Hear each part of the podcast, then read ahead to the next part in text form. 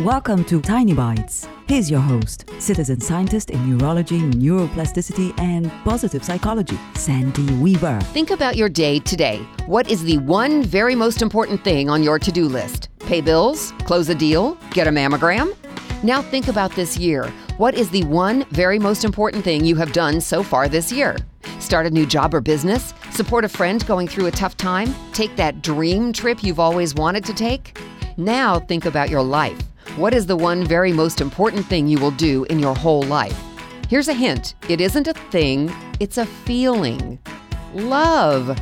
The very most important thing you can do in your life is to love.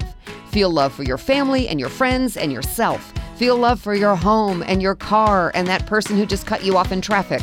Yes, people who behave in unlovable ways deserve your love too. They need it more, and so do you. When you feel love for everything in your day to day life, your life gets better. Your relationships get better. You get better. The one very most important thing on your to do list every day for the rest of your life is to feel love. Subscribe to the podcast and share it with your friends. And there's lots more at centerforworkplacehappiness.com. Here's to your well being, one tiny bite at a time.